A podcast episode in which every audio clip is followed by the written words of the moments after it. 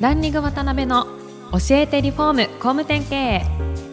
この番組はリフォーム工務店業界に特化した経営コンサルティング事業を手掛ける株式会社ランリングの代表渡辺翔一が住宅業界の経営者や幹部の方を毎回ゲストにお招きし業界のさまざまなことについてお聞きしていく番組です。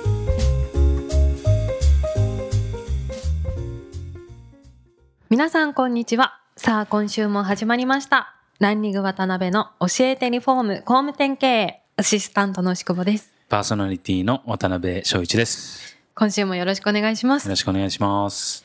今回から4回にわたってご出演いただきますのは株式会社オクトの稲田社長です。稲田社長は東京に本社を持つ IT 企業である株式会社オクトの代表を務め建築リフォーム業界における現場施工管理アプリアンドパッドの展開で着実に成長されています。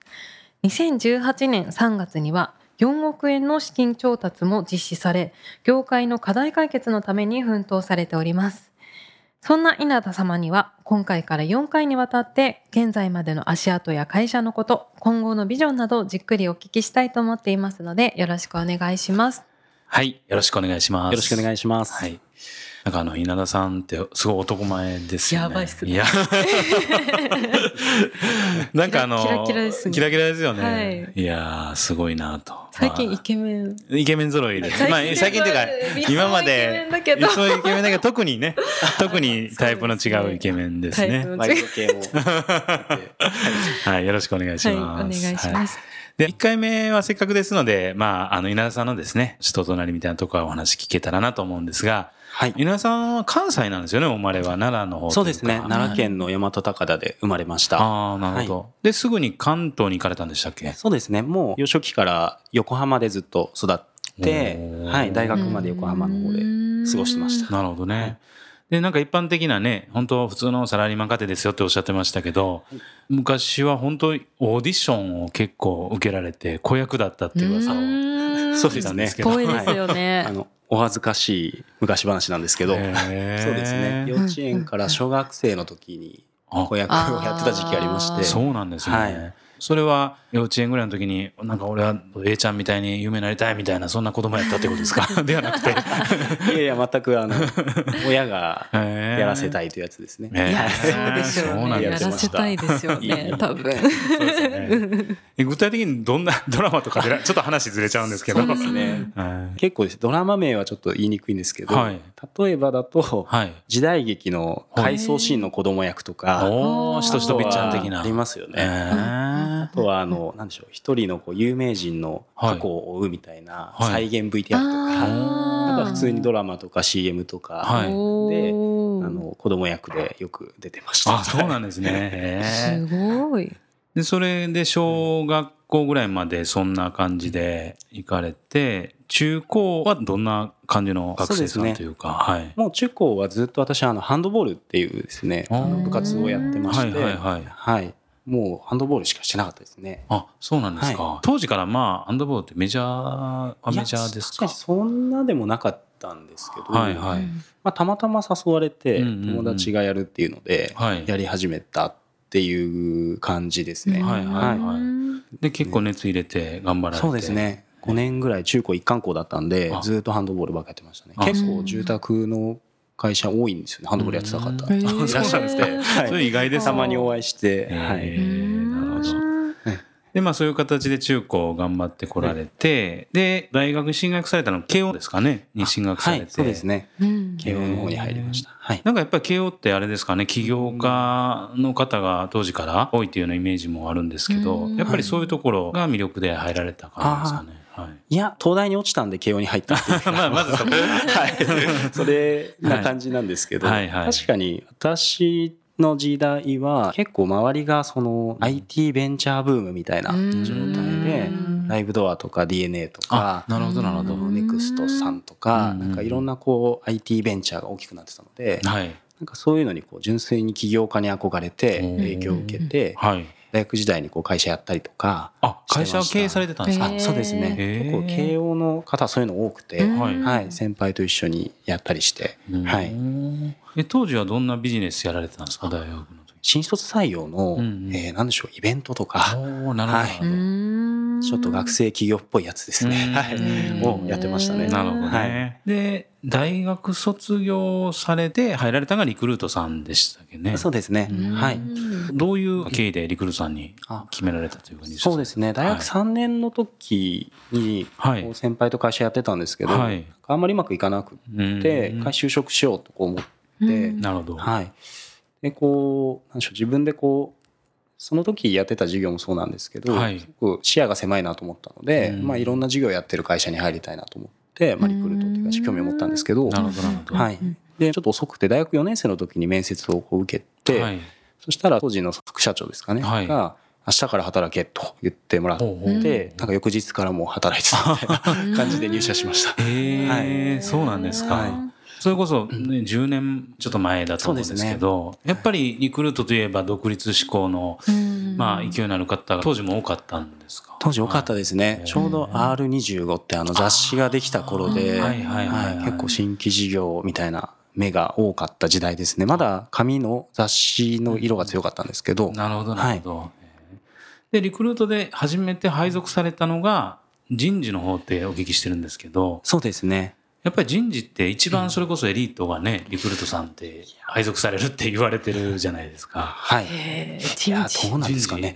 うん、なんかやっぱりリクルートさんって本当人のスカウティングにむちゃくちゃ力ね入れられてらっしゃる。そうですね。人事ってすごいですうね。んそうなんですよね。うん。そうなんですよね。そうですよね。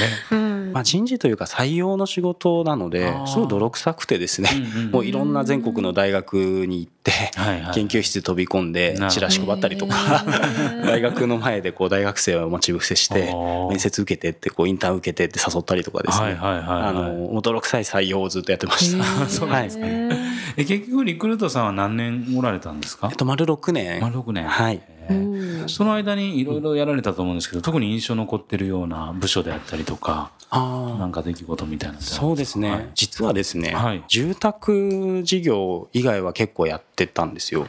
あ、住宅事業以外をやられてたんですか？スーモっていう住宅の事業があるんですけど、ね。はいはいはい。そこ以外結構いろいろやらせてもらって、あそうなんですね。一番こう印象に残ってるのはゼクシーっていうこう結婚のうん。メディアがあるんですけど、はい。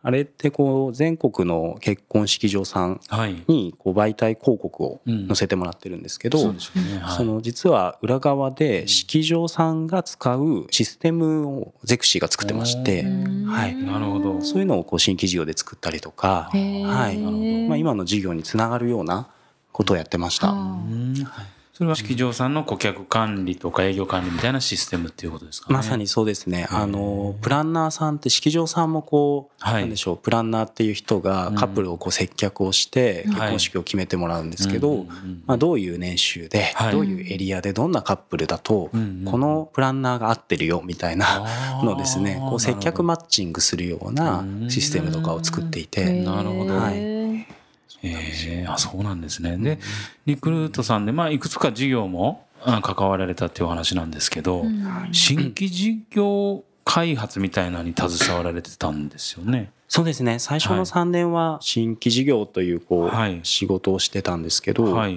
まあ、具体的に言うとですね、はい。何もこう仕事がなくてですね。あ何も仕事がない。そうなんですよ。えあの半年に一つ営業利益が3億出る事業を立ち上げなさいっていうこうミッションだけあって、はい、そこにこう予算も仲間もいなくてですね。へなん だ会社にも来なくていいと、えはい、作れっていうのへで、ー。あと自分でこう種を探してえ起案して、え社内で仲間を見つけて事業を作るっていうそういう仕事を3年間やってました。面白い会社ですね。そうですよね会社員じゃないですね。会社の中に会社があるみたいな本当そう感ですよねじですね。そうですねすごい。でそういう同じような立場の方っていらっしゃったんですか、当時はそうですね3人ぐらいいてあそうなんですね。その先輩も起業して今別の会社やってますけどもう今だとあんまりないかもしれないんですけど当時はそういう仕事もさせてもらってました。はい。なんかそこで立ち上げてもちろんね失敗したり成功されたりみたいなのあると思うんですけど、芽が出そうになったことってあるんですか？その。そうですね、はい。ほとんど失敗したんですけど えっとアパレルの EC サイトを実は作ってまして。アパレルの時代がはい、そうなんですよ。こうハイブランドのアパレルの商品をタイムセールで売るっていうサービスをやってて、はいえっと、当時5000万円ぐらいの予算で始めて、一応40億ぐらいの年商まではあいった事業を作ったんですけど、はい。それは ZOZO とかありましたよね？そのあ、全然ありますあります。当時。はい。なので、うん。本当にハイブランドなんですよね。すごい高級なブランドの商品がはいはい。クローズドでタイムセールされてるっていうサイトで、はい。アメリカだとギルトっていううん。はいサービスがあるんですけどはいはいそれのヨーロッパに別の会社がありましてなるほどなるほど。そのヨーロッパの会社と組んで、はい。はい。そういうの事業を作ったりとかしてましたね。ああですけど会社員時代から事業を作る経験ってものすごい資産になったんじゃないですかねご自身。そうですね。うん。すごく結構辛くて、はい。そうですね。27、8、9か、まあはい3年間その仕事をさせてもらってたんですけど、はい。自分がまあ望んでしたんですけど、うんうん。26の時は本当に辛くて、会社行ってもやることがないので、そうで街をブラブラして、あの、ジムを見つけては、ジムの事業検討みたいな感じで、えこうジムにいっぱい電話して、はいはいあのはいなんかリクルートで事業を作れませんかみたいなこうやったりとか、そういうこういろんな事業の検討をしてたので、はい。辛かったですけど楽しかったですね。はい。面白そうですねなんかね。うん。えですけどもともと独立志向ではいらっしゃったんですか？そうですね。はい。もうあの自分で事業をやろうとは決めてい決めてて、てってことですね、うん。はい。うん。なるほどなるほど。でそこから、まあ、独立のところに、まあ、入っていかれるんですけどリクルートにおられた時も会社をやられてたんですか？ちょっと僕はあのそこら辺整理できてないんですけどそうですね。今のオクトという会社はは、リクルートという会社にいた時に一応立ち上げた会社ではあってですそうなね。んですねはい。へそれもそういう時間があったんでー、はいあの、そんな働き方だったんで、自分でも事業やろうと思って。あそれは OK だったんはいですか、そうですね。申請すれば OK な会社だったんで、はい。当時はそうでしたね。面白い会社ですね、そうですね。うんというかですね、あの上司がもう自分で会社もやってないようなやつが、あうんのここで事業作れると思うなみたいなことを言っていただいて、なるほど、はい。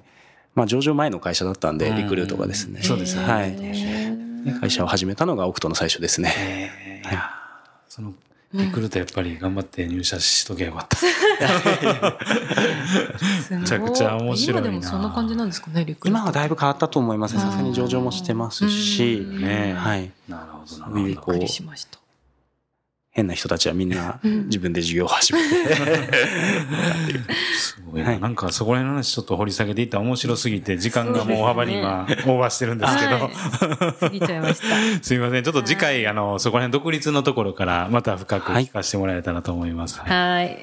ということで、そろそろお時間が来てしまいました。次回も稲田社長にはゲストにおいでいただきます。本日はありがとうございました。あ。りがとうございました。ありがとうございました。今回もランリング渡辺の教えてリフォーム工務店経営をお聞きいただきありがとうございました。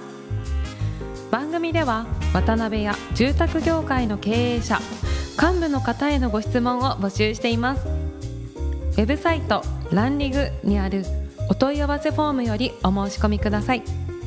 お待ちしています。